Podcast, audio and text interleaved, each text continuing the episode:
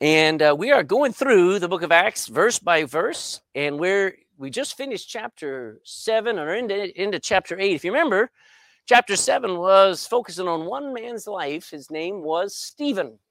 Okay, see if I can catch up here. You can pick me up here. Uh, chapter eight, we come to another guy named Philip.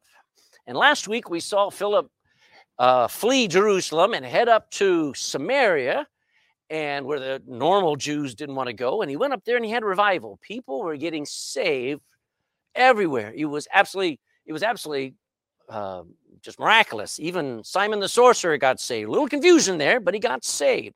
But as we come, um, there we go. All right. So uh, see if I catch up with myself here.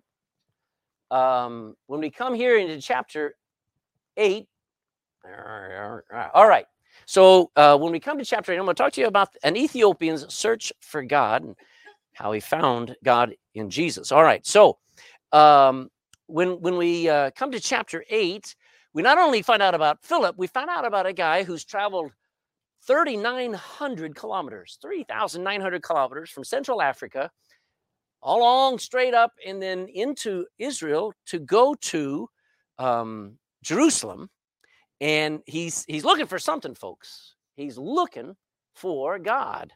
So um uh it's he's not going to find him until god pushes philip out uh, of his comfort zone and out of that revival and down into the desert to meet him and teach him from the scripture. So let's let's pick up here in chapter 8 and verse 26 and 27 i want you to see how philip is sensitive to god Acts 8 26.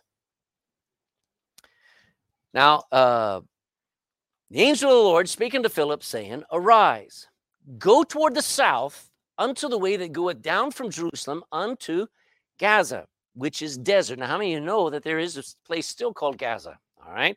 A lot of problems down there. Okay. Well, Philip's going to go down to that area to a desert, pick up in verse 27. And he arose and went, and behold, guess who he meets? An Ethiopian, a man of Ethiopia, a eunuch of great authority under Candace, queen of the Ethiopians, who had the charge of all her treasure and had come to Jerusalem for to worship.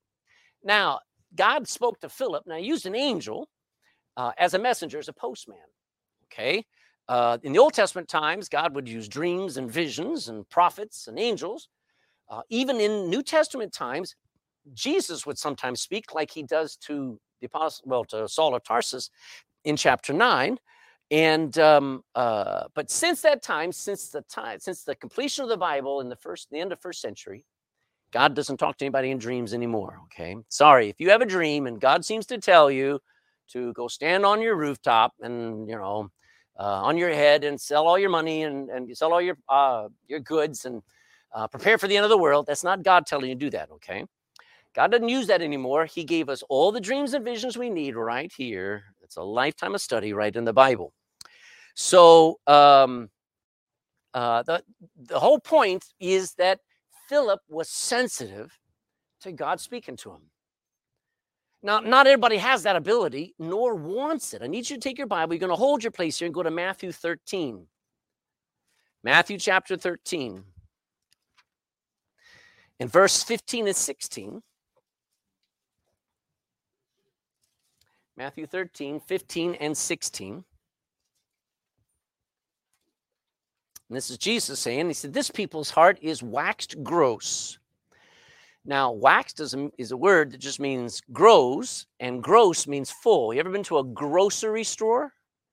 That's where the word is used. Grocery means a full house, all right? You go buy stuff there because it's stocked up. So, um, this waxed gross means their heart is full and their ears are dull of hearing. Their eyes they have closed, lest any time they should see with their eyes and hear with their ears and should understand with their heart and should be converted, and I should heal them. But blessed are your eyes, for they see, and your ears, for they hear. So Jesus says, You know, I'm talking to Jewish people, and they're not listening. But at least the disciples were, and there were some people who were. But not everybody's like that. Uh, some people have a real problem. Go to Second Timothy chapter 4. 2 Timothy chapter 4. holding your place in Acts. We'll go one more place here and then go back to Acts. Second Timothy chapter 4 and verse 4.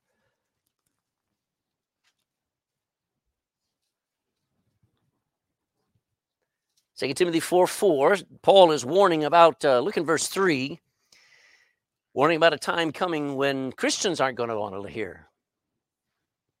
In um, 2 Timothy 4 3, it says, For the time will come, Timothy, the time will come when they will not endure sound doctrine, but after their own lust, shall they heap to themselves teachers. Put on there Joyce Myers, Benny Hinn, Kenneth Copeland, all of these fancy tele, Joel Osteen they heap to themselves teachers having itching ears. Verse 4 And they shall turn away their ears from the truth and shall be turned unto fables.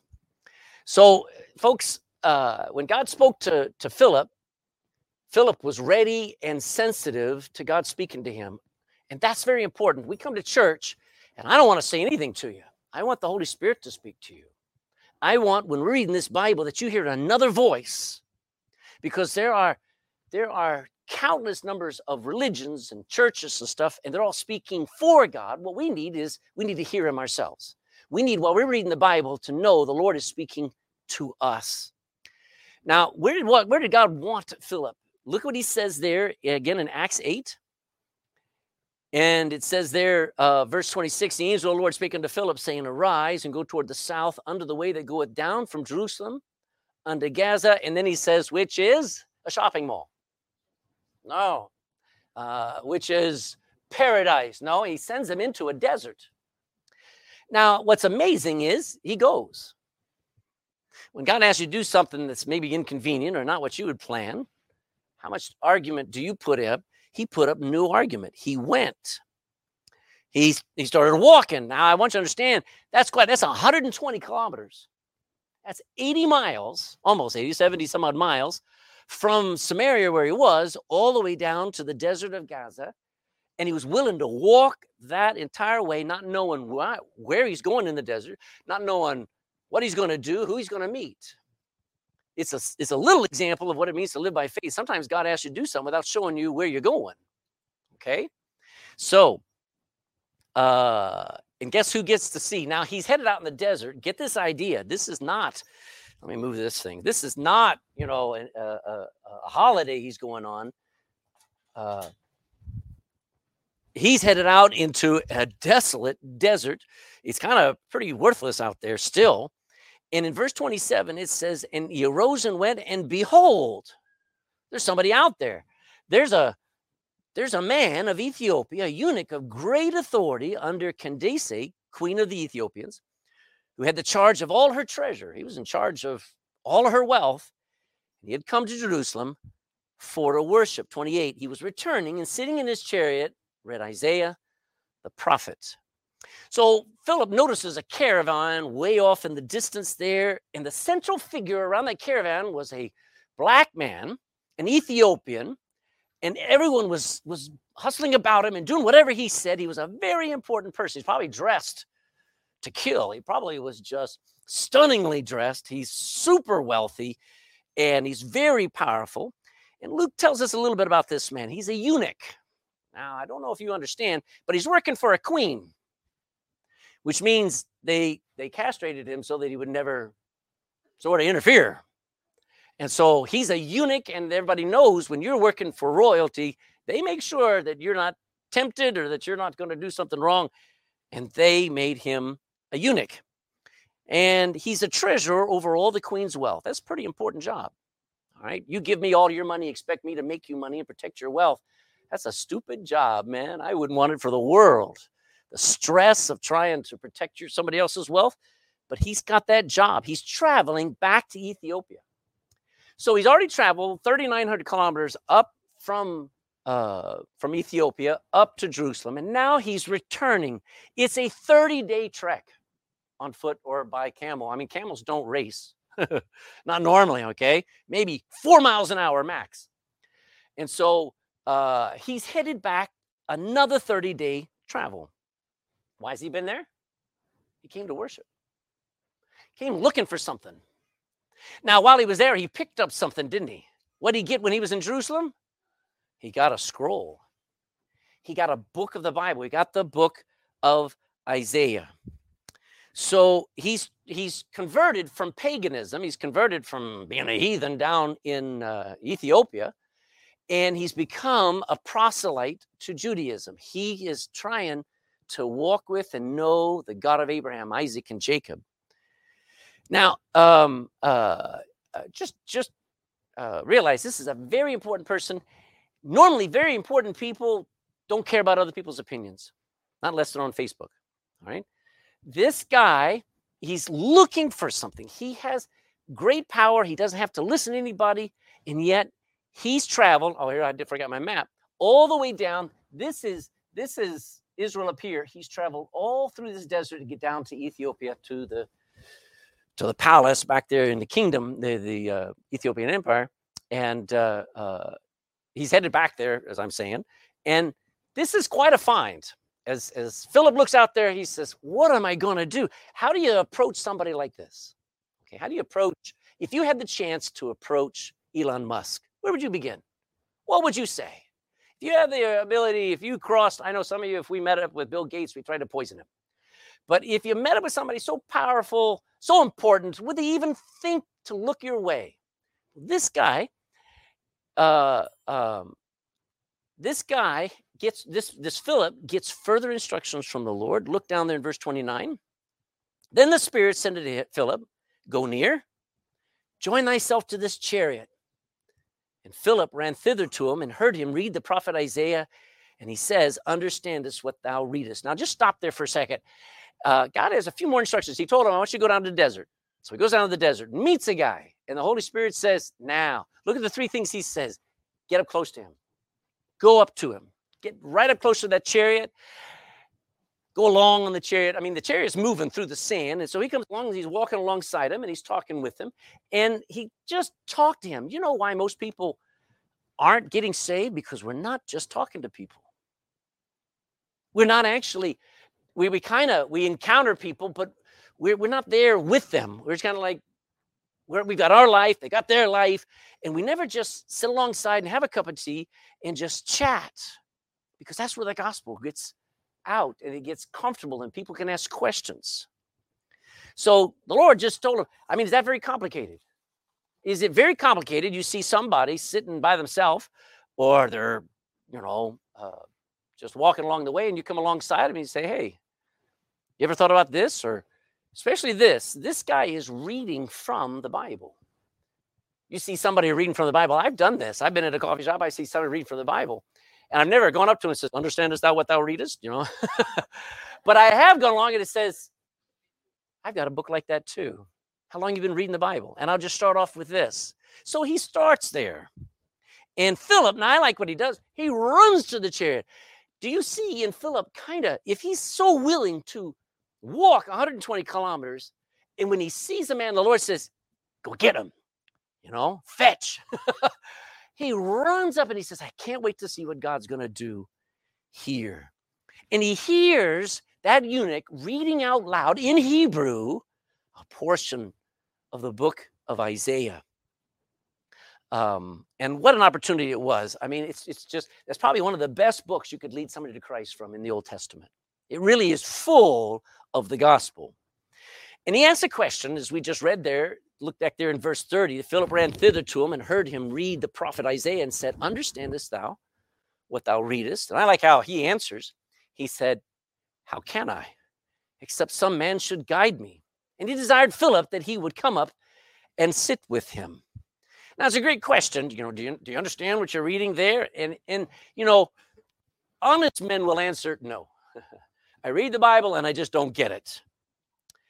And the eunuch invites this this uh, uh, this Jewish man to sit up with him, sit with him in that chariot, and start to explain some things to him. That's not a bad thing. I've noticed this. Uh, when a Jew gets saved, they know more of the Bible just by default. And they understand stuff in that Bible that no Gentile will ever see. So you're reading the Bible. Sometimes the saved Jew is one of the best Bible teachers ever because they grew up with it. They know how to connect the dots. So here's this Ethiopian man, and he invites that Jewish man, not knowing he's a Christian. Can you explain this to me? And he's got some questions. And the folk and the, and the truth is, we all need what Philip's about to teach this eunuch, and I call it keys to understanding the scripture. And what what uh, Philip does is he gives him a literal approach to reading it. A lot of people read the Bible like it's fiction, like it's just a story. I'm here to tell you it's not a story, just a story. It is real history, it is real people, it is real prophecies, it's literal. Take it literally. Uh, second thing we're going to see that Philip says it's okay to have a questioning mind. As a matter of fact, that's the only way to learn. Ask questions while you're reading. Read it literally. You know, there's one time there, and it was a couple of times there in the book of Revelation, describes the devil as a seven headed dragon. You know what the devil is? A seven headed dragon. Okay? It's not just symbolic, there are symbols there. But when he appears to people, he appears as a angel of light. But if you could peel off that veneer, he's a, he's the devil incarnate. He doesn't have doesn't have a forked uh, uh, you know pitchfork tail and and all this stuff. No, he's a seven-headed, fire-breathing dragon that devours his adversary, his, his devours Christians. So literally uh, approach the Bible, ask yourself questions. Third, if you're going to understand the Bible, it's okay to get a teacher, get a get ask ask somebody. It's okay to say, you know, I was reading my Bible, I have no idea what's going on. To understand the Bible, don't think it's all up to you listen to people. When, when you come to church, the whole idea is so somebody can teach you the Bible. Okay? So, understanding the scripture, have somebody that you trust that can teach you the Bible. One thing that's very important, we'll come back to it, is you need Jesus. And this is probably the best part of this whole lesson we're going to see here in a moment. We'll come back to it in a second. Finally, you need the new birth. You need the Spirit of God in you explaining what he meant when he wrote it. You know, he's the author of Scripture. And if you want to know what he meant, just ask him, because the Holy Spirit is a great teacher of Scripture.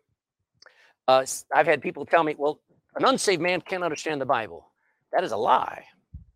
That is not true. Everybody understands all have sinned. Everybody understands there is none righteous, no, not one. Everyone understands the wages of sin is death. Everyone can understand it is appointed a man once to die, and after this, the judgment.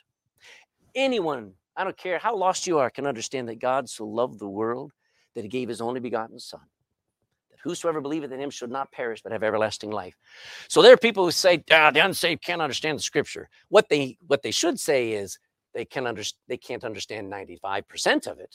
But there's enough in that book for anybody, it's just written real plain that just take it literally and you'll realize how much in trouble you are with God.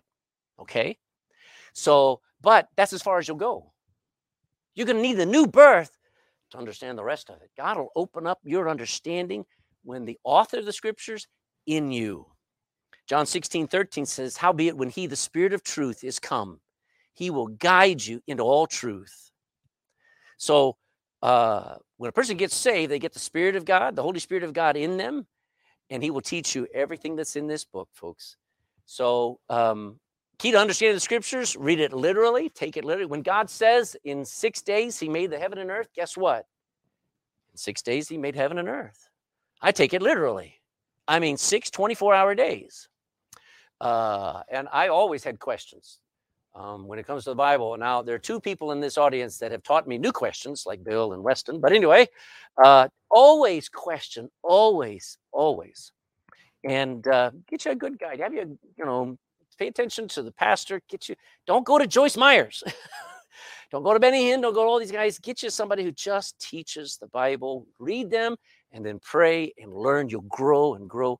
But I want to show you something here. This one fact is what uh, he's going to capitalize on here with this unsaved man. Um, uh, the key to understanding every page of scripture is seeing Jesus everywhere. Most churches will spend all their time talking about the climate. Do You know, right now in church services in Ireland, do you know what most church, church services are talking about? Our planet, our world, our, our ecology, they're talking about social injustices. They're talking about inequalities and poverty. They're, they're talking about politics, and they make very little of Jesus. And yet, Jesus said in John chapter 12, He says, If I be lifted up, I will draw all men unto me. All men need to learn about Jesus' life, his righteousness, and his sacrifice. You know, most people talk about ourselves and our problems. You know what David, uh, uh, when when uh, let me get to understanding the scriptures involves that you look at the Bible and you see when the Bible talks about the righteous man, the good man. You ever see that? The just man. You know who they're talking about most of the time? Jesus, because he's the only righteous man who's ever lived. David wrote about the perfect man. There's only one perfect man. His name is Jesus. When you start to read your Bible, you will see, with Jesus in view, you'll see him almost on every page. Isaiah wrote about a sovereign man who died in the place of every sinful man. Here is a righteous man throughout Scripture. Uh, you'll find also uh, he's the perfect Israel. When God talks about Israel like it's the best thing, he's referring to Jesus, the perfect Israel. He's the perfect Israelite also referred to as the Lamb of God from the Garden of Eden all the way out into eternity. He's the creative world at the beginning of the world, and he's also the final judge at its end. He's the brass serpent that Moses lifted up in the wilderness in Numbers 21. And he's the fourth man in the fire there with uh, Shadrach, Meshach, and Abednego in Daniel chapter 3. Almost, I, I wouldn't, uh, probably almost every chapter of our Bible describes something about Jesus. So when you start to see Jesus in every page, when the Bible says, and God said, let there be light, guess what just came out of nowhere? It was the Word of God. And Jesus is the living Word. And the Word made everything. Uh, Luke 24, hold your place here in Acts. Go back to Luke chapter 24 in verse 25.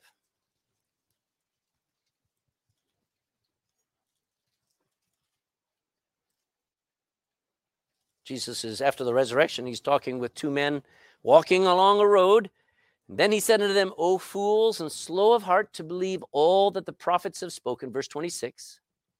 Ought not Christ to have suffered these things and to enter into his glory? Christ being the Messiah, verse 27. And beginning way back at Moses and all the prophets, he, Jesus, expounded to them in all the scriptures the things concerning himself. So Jesus actually said every portion of the scriptures about him. Now, that's going to bring up how Philip deals with this eunuch. Look in verse back there in Acts 8:32. So he he verse 32, the place of the scripture where the eunuch was reading was this. He was led as a sheep to the slaughter, and like a lamb dumb before his shearer, so opened he not his mouth.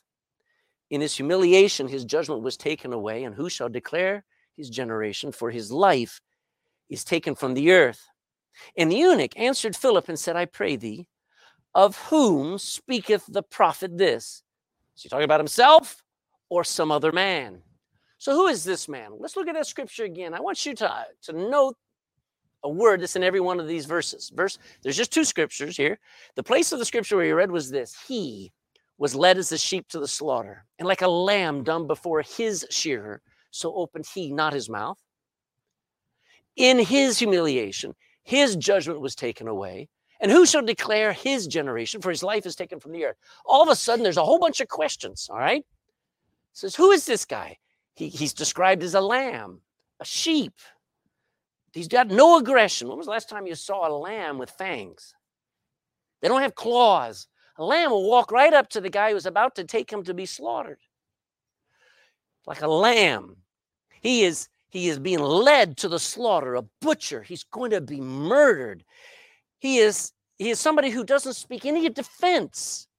He he's he's like a lamb dumb before his shearer. He doesn't say anything. He's humiliated. He's publicly mocked and beaten. His judgment defense was refused. He was never allowed to defend himself and was never going to believe he was guilty no matter what he did. And I like how it's very important. It says, uh, in his humiliation, his judgment was taken away, which is defense. And who shall declare his generation? Who's going to stand up for him? And his life was stolen from him. He was murdered. So he's asking, who is this guy? Could this be Isaiah? Could he be describing himself or some other man? So I want you to think for a second. It may not be apparent to you, but there's some some cool things in your Bible. Seven times this man is referred to in this scripture. Seven times he, his, him. In, in all of Isaiah 53, if you read the entire chapter, there are 42 times he, his, him shows up, referring to the Messiah, referring to, to some man. 42 is six times seven. Kind of interesting there. God just wants you to know there's somebody. We're not talking about some mythical figure. We're talking about a person and what he went through. Then he then he takes him right through. And in verse 35, look there. I love how it says this. Then Philip opened his mouth, began at the very same scripture, and he preached unto him Jesus. Philip pointed out that Isaiah was describing what happened back in Jerusalem and that he had missed it. You just missed Isaiah 53 being fulfilled.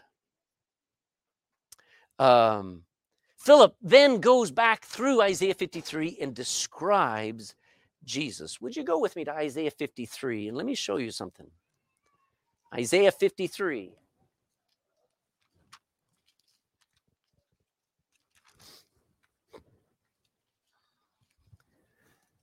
Verse 2, Isaiah 53 and verse 2. It's in the Old Testament, Gavin. Isaiah 53 2. Look at how Isaiah describes somebody way on the future. He says, He shall grow up before him, before God, as a tender plant and as a root out of dry ground.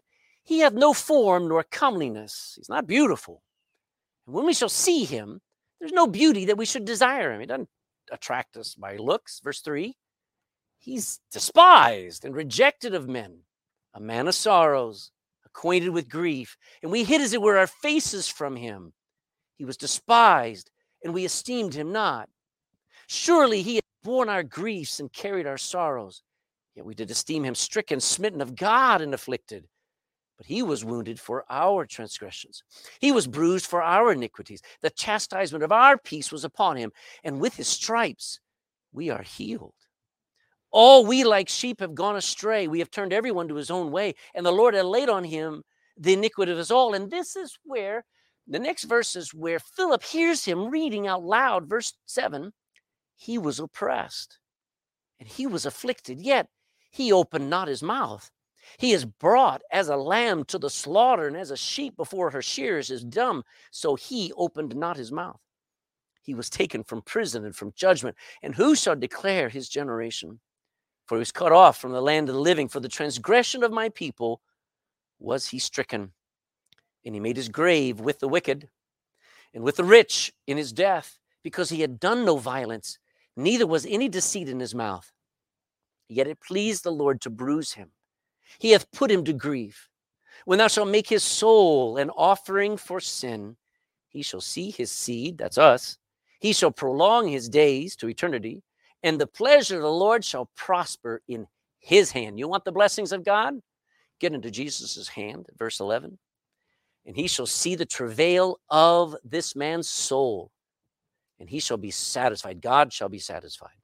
By his knowledge shall my righteous servant, Jesus, justify many, for he shall bear their iniquities. Therefore will I divide him a portion with the great, and he shall divide the spoil with the strong, because he hath poured out his soul unto death, and he was numbered with the transgressors, and he bare the sin of, of many, and made intercession for the transgressors. All of that to say, wouldn't that have been awesome to listen as Philip is saying, let me go back through. And as he did, that's Jesus.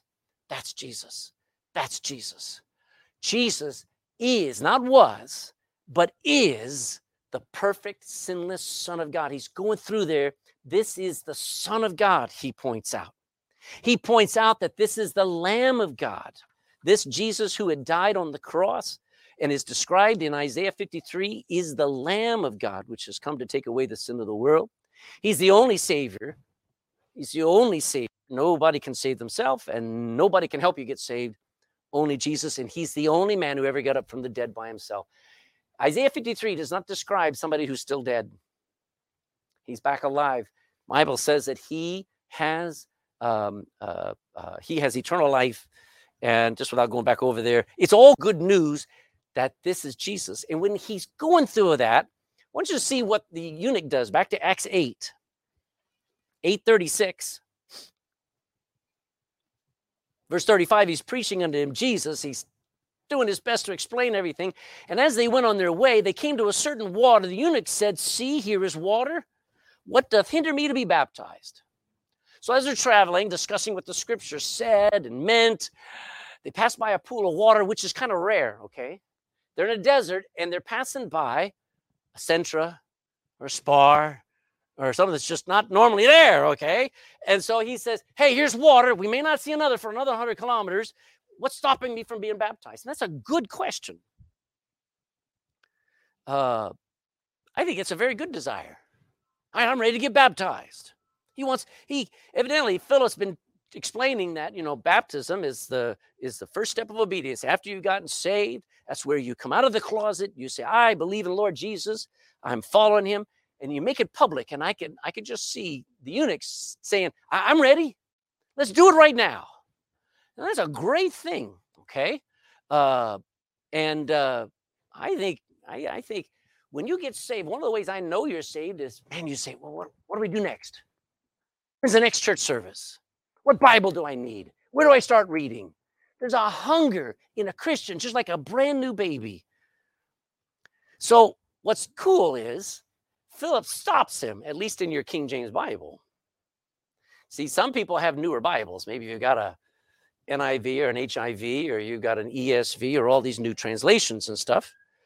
But Philip knows he's got to pass a test before he gets baptized. Look in verse 37. And Philip said, If thou believest with all thine heart, thou mayest be baptized.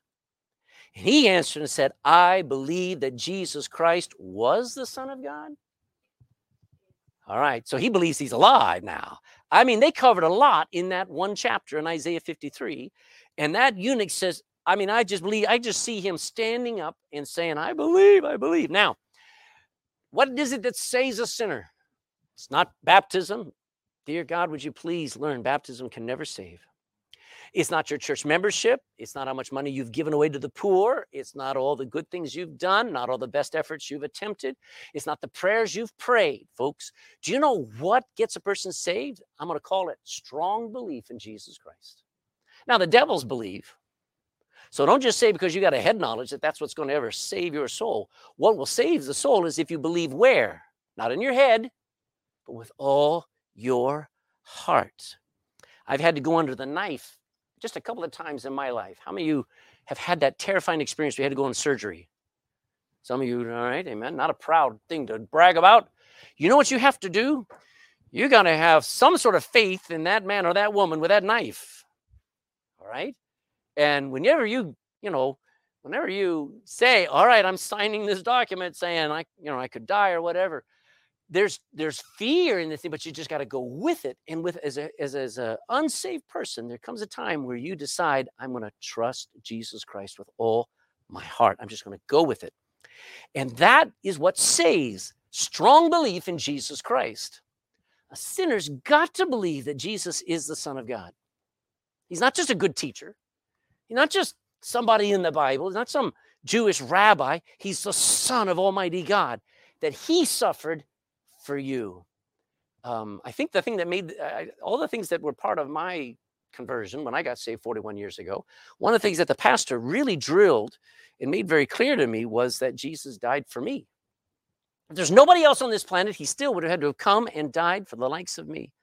All of a sudden, the Bible became very personal to me where I realized he loved me that much. That he was completely buried, dead and buried, I mean, they put him in the grave because he was gone. He didn't swoon, he didn't faint, he was gone, but that he resurrected. This is the gospel the death, the burial, and resurrection. You've got to believe that if you're going to be saved. And that he's alive now and forevermore. You know what else? There's only one other thing you need to believe, and that he can he can save anybody. You know why a lot of people don't get saved? Because they don't think they're good enough. They don't think that Jesus could save them. And that'll that'll send you straight to hell. You need, you need to believe that Jesus will save anybody. For whosoever shall call upon the name of the Lord shall be saved. So the eunuch immediately, I, we read it there, he immediately stood up and he said, I believe that Jesus Christ is the Son of God. And I don't know if he stood up, but I can just see him doing it. And he just, I, in confidence, Jesus is my Messiah. He's excited. I think that is so cool. In front of all those other men, I mean, it must have just shook them to the core. Says, our, our, our leader here, the master who's taking us now on a 30 day trip, and now we're taking 30 days back. He, he's he's kind of gotten fanatical. Before he was looking for God. Now look at his face. He's shining with joy. Let me just stop and just say nobody should ever get baptized until they can stand and say they believe with all their heart that Jesus has saved them from hell. Because there is a, a spirit in this world of religious that says all you need to do is get baptized and you're on your way. All you need to do is join the church and you're on your way. Just subscribe to our YouTube and you're on your way. Uh, folks, that is that is that is so wicked, folks. Uh, I've had people who've actually, you know, asked, "Can I get baptized?" And I look at it and says, "No." I got to find out. I got to ask you. Where are you going when you die? Well, I don't know. I'm, I'm hoping I'm going to heaven. Then you certainly can't get baptized because you don't know where you're going. Your soul is your first priority, not your flesh, not your body, not some act. Your soul is. Acts 16 31 says, Believe on the Lord Jesus Christ, and thou shalt be saved. Baptism is only after, for after salvation. It's only a symbol that tells the world you're saved. It's the first step of the new Christian taking in a new life. Uh, wicked people have edited the Bible. Now, let me read these verses like it is in the new Bibles. You ready? Look back there in verse 36. And they went on their way and they came to a certain water. And the eunuch said, See, here is water. What doth hinder me to be baptized? Skip the next verse, go to verse 38. And he commanded the chariot to stand still. And they went down both into the water, both Philip and the eunuch, and he baptized him. What happened there? The guy asked, Can I get baptized? And in the new Bibles and the new translations, sure, right on down into the water they went and they got baptized. That is damning. Do you know why? When, when I'm talking to people, somebody will say this Well, sure, I was already baptized. No, you got wet. That's all you got. So when I was baptized as a baby, I'm sure your parents meant the best. I'm sure that they did their best, but that's not baptism. Baptism comes before or after salvation after. Always. It's always after salvation. Go to um, 1 Corinthians chapter 1. You're in Acts. 1 Corinthians chapter 1. Most denominations, you wouldn't believe it, but most denominations teach that baptism is part of your salvation. It is a doctrine of the devil. The churches of Christ, are also called the disciples of Christ, teach this heresy that you can't, you're not saved until you've been baptized. It's heresy. 1 Corinthians chapter 1 and verse 17. For Christ sent me not to what? Now, Paul's the greatest soul winner this world has probably ever known outside of Jesus Christ. Paul won more people to, to Jesus Christ. And look what he says in verse 14 I thank God that I baptized none of you. because baptism isn't important. Verse 17 Christ sent me not to baptize, but to preach the gospel And not using the wisdom of words, lest the cross of Christ should be made of none effect.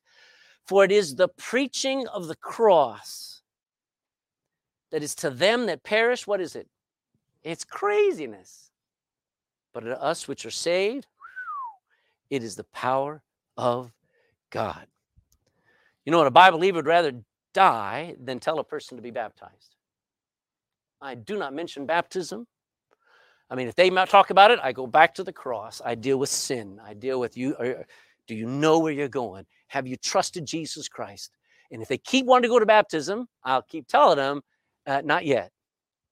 You're not ready. That is so important. Philip then baptizes eunuch. Look at verse 38. He does, he commands the chariot to stand still. Uh, and they went down both into the water, and Philip and the eunuch, both Philip and the eunuch, and he baptized him.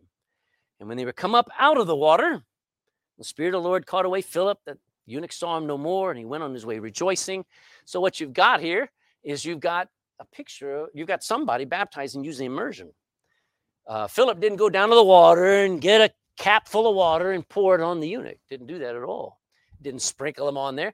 He put him down there and he put him through the only thing that pictures or symbolizes Jesus's death, burial, and resurrection. So when somebody gets baptized, you, they, they give their testimony. It's kind of humiliating. It's very embarrassing. You're having to tell, I was lost. I was wicked. I was a sinner. And then I met Jesus. And as Jesus died, I died. And I now believe in his death, in his burial, and his resurrection to save me. And I take them and I put them under the water, and then we count to 20. No. And then we pull them back up. and we pull them right back up as a picture of his death, burial. You don't sprinkle dirt on a dead body, do you? You put them all the way under. And when a person gets baptized, they go into the water. It's called immersion.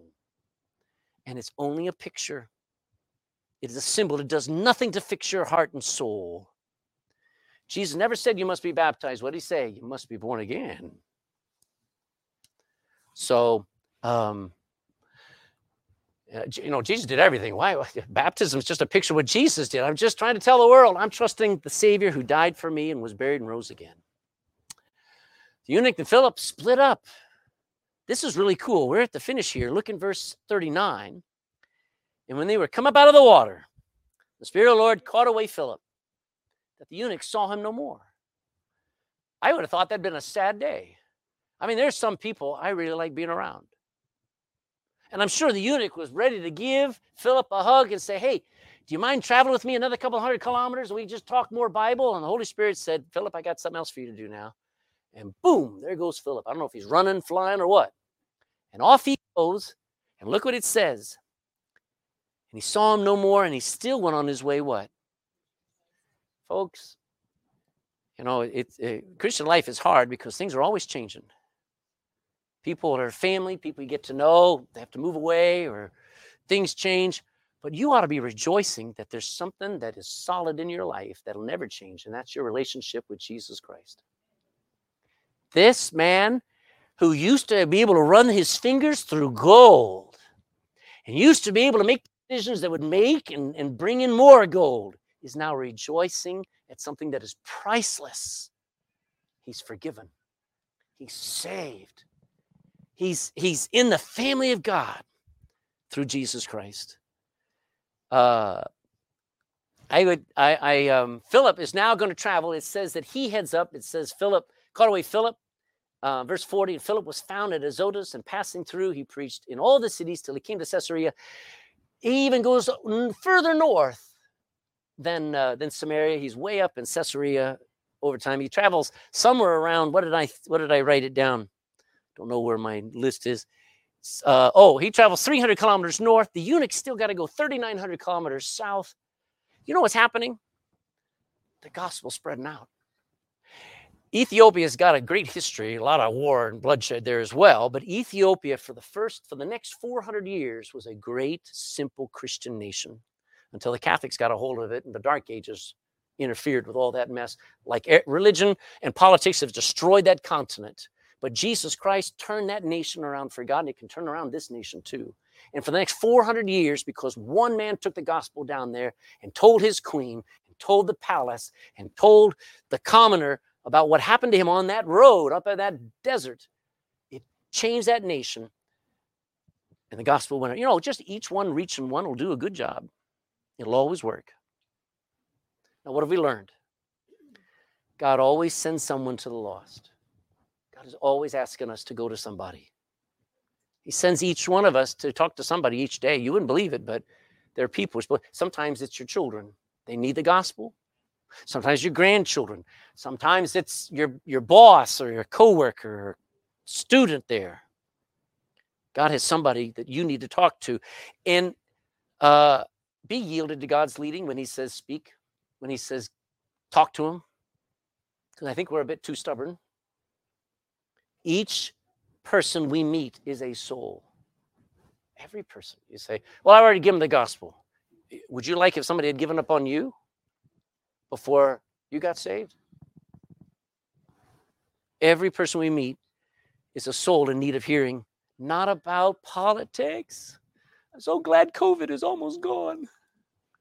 But we'll we'll go back to the old days of talking about politics, and there is something we've got to talk about that is so much better. Uh, evidently, God told Philip, Philip, that soul is worth an 80 mile walk to go give him the gospel. 80 miles. Lost people need to be reading and hearing the Bible, and this is very important.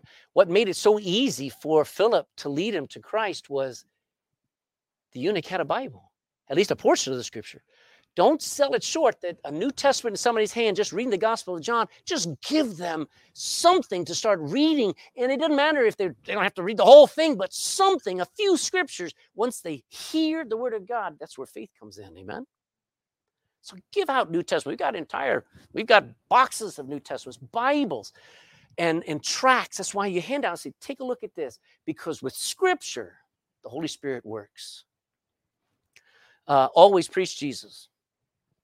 Always. When you're talking and somebody says, What's it like at your church? Well, we talk about one person, Jesus. That's all I have to say. You got to come and hear about Jesus. Let's talk about Jesus. His death, his burial, his resurrection is the good news, folks. Uh, do you believe with all your heart that Jesus is alive, like the Ethiopian eunuch did? I mean, the eunuch was willing to go all out because Jesus is alive. Philip had traveled all that way because Jesus is alive. If we really believed, you know what, he is alive, it would show in our life. You know, if you have never asked him to save you, today be a great day. Uh, you you you become you become a little joyful knowing your sins are forgiven. It change your life. Would you stand with me and bow your heads in prayer?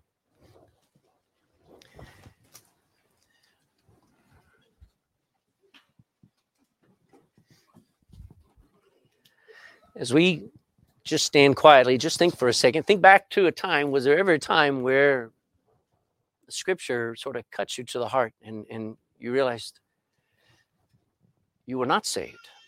you realized you were looking, didn't know where to look, and then somebody handed you a gospel tract, somebody invited you out to church, somebody preached their heart out to you, and hopefully you responded.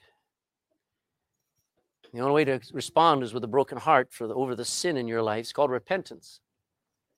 And you respond by faith, crying out that Jesus would save you and that you believe that He's there and that you want Him to save you. And if you haven't done that, with every head bowed and every, every eye closed, you could ask Him today.